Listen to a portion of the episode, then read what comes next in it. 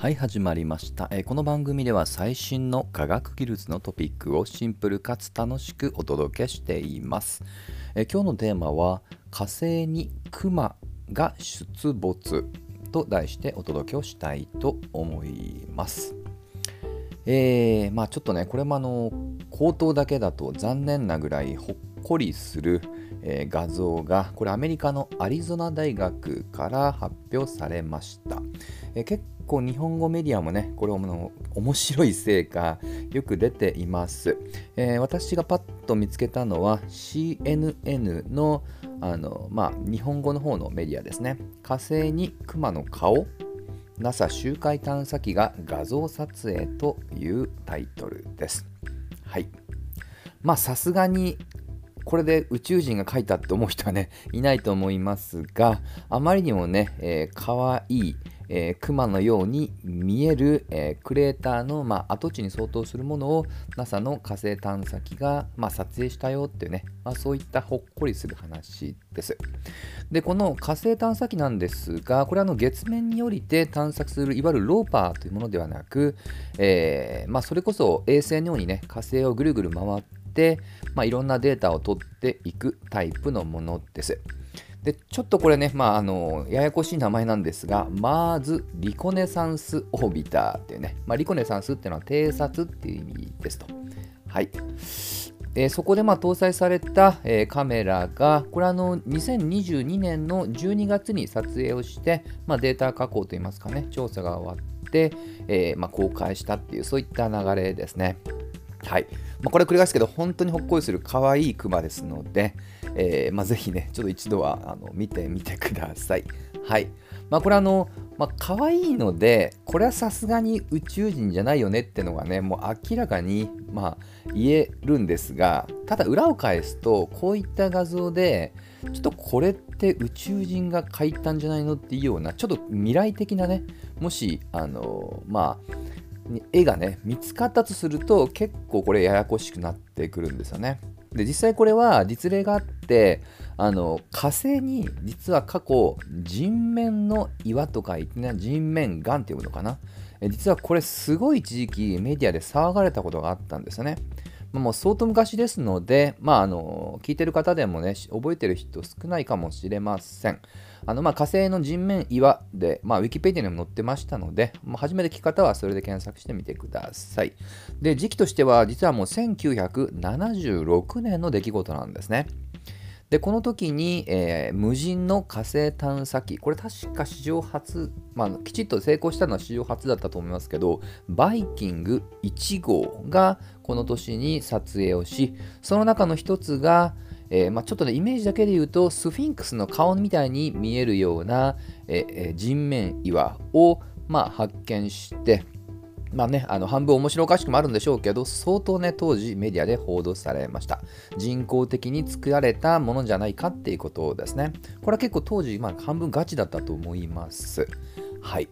で、その後の顛末、あまり知ってる方多くないと思うんですが、実はその後ね、当然 NASA もやっぱり気にしてたんですよね。結構本気で信じてる人がいたのでね。で、その後に、もう結構数十年後になるんですけど、えー、大体2000年の始まり、2001年ぐらいに、えーよりこのバイキングよりも高い解像度を誇るカメラを搭載をしたこれあの MARS グローバルサーベイヤーという探査機が同じ岩をね、えー撮影をしてでそれを公開しました。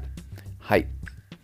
で、まあ、これもちょっと口頭だけなのでね、あなかなかしみじみ感ないですけど、結論から言うと、全く顔に見えない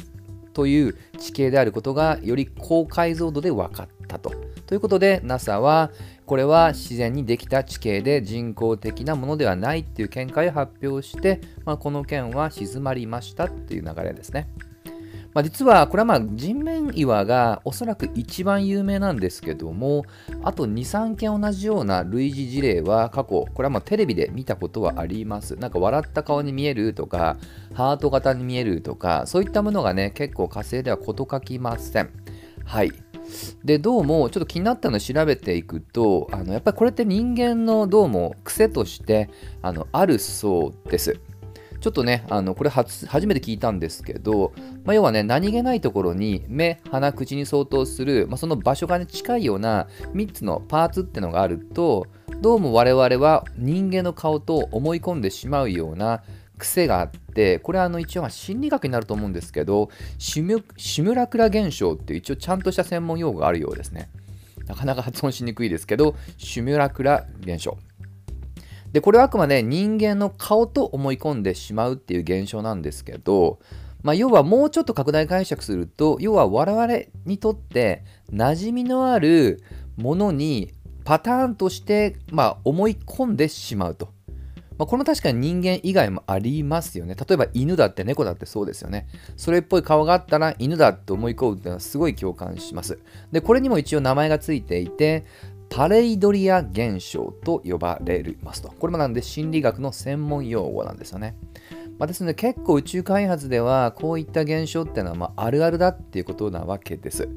で、今回、もともとのね、あのー、まあ、世界中を騒がしたバイキングの人面岩については、さっき触れた通り、後続の高解像度カメラによって、ある意味、幽霊の正体見たりってことになったわけなんですが、で、冒頭の記事に戻すと、今回のそのクマさんの撮影に成功したものは、まあ、当然ね、昔と今っていうのもあって、えー、高い解像度を備えたものなんですね。まあ、なので、ある意味、これが明らかにね、偶然だなってことがわかる可愛いクマさんで、結果としては良かったわけですよね。うんまあ、これが逆にまためんどくさそうな物議を醸す顔だったら同じような、まあ、メディアがね出るかもしれなかったと。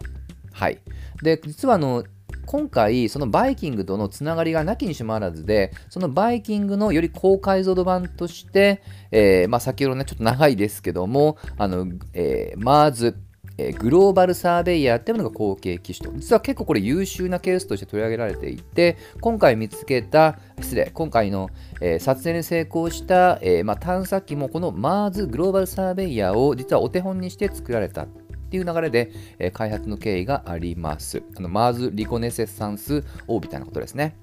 で、どれぐらい性能が高いかっていうと、これもね、ちょっとね、一つの例ですけど、えー、だいたい高度 300km ぐらいまで、えー、近づいてあげると地上をだいたい0.3ミリぐらいの解像度をどうも、えー、誇るそうですね。まあ、結構これすごいことだと思います。もう高度300メートルっても完全に宇宙空間ですからね、真っ暗な状況ですと。はい。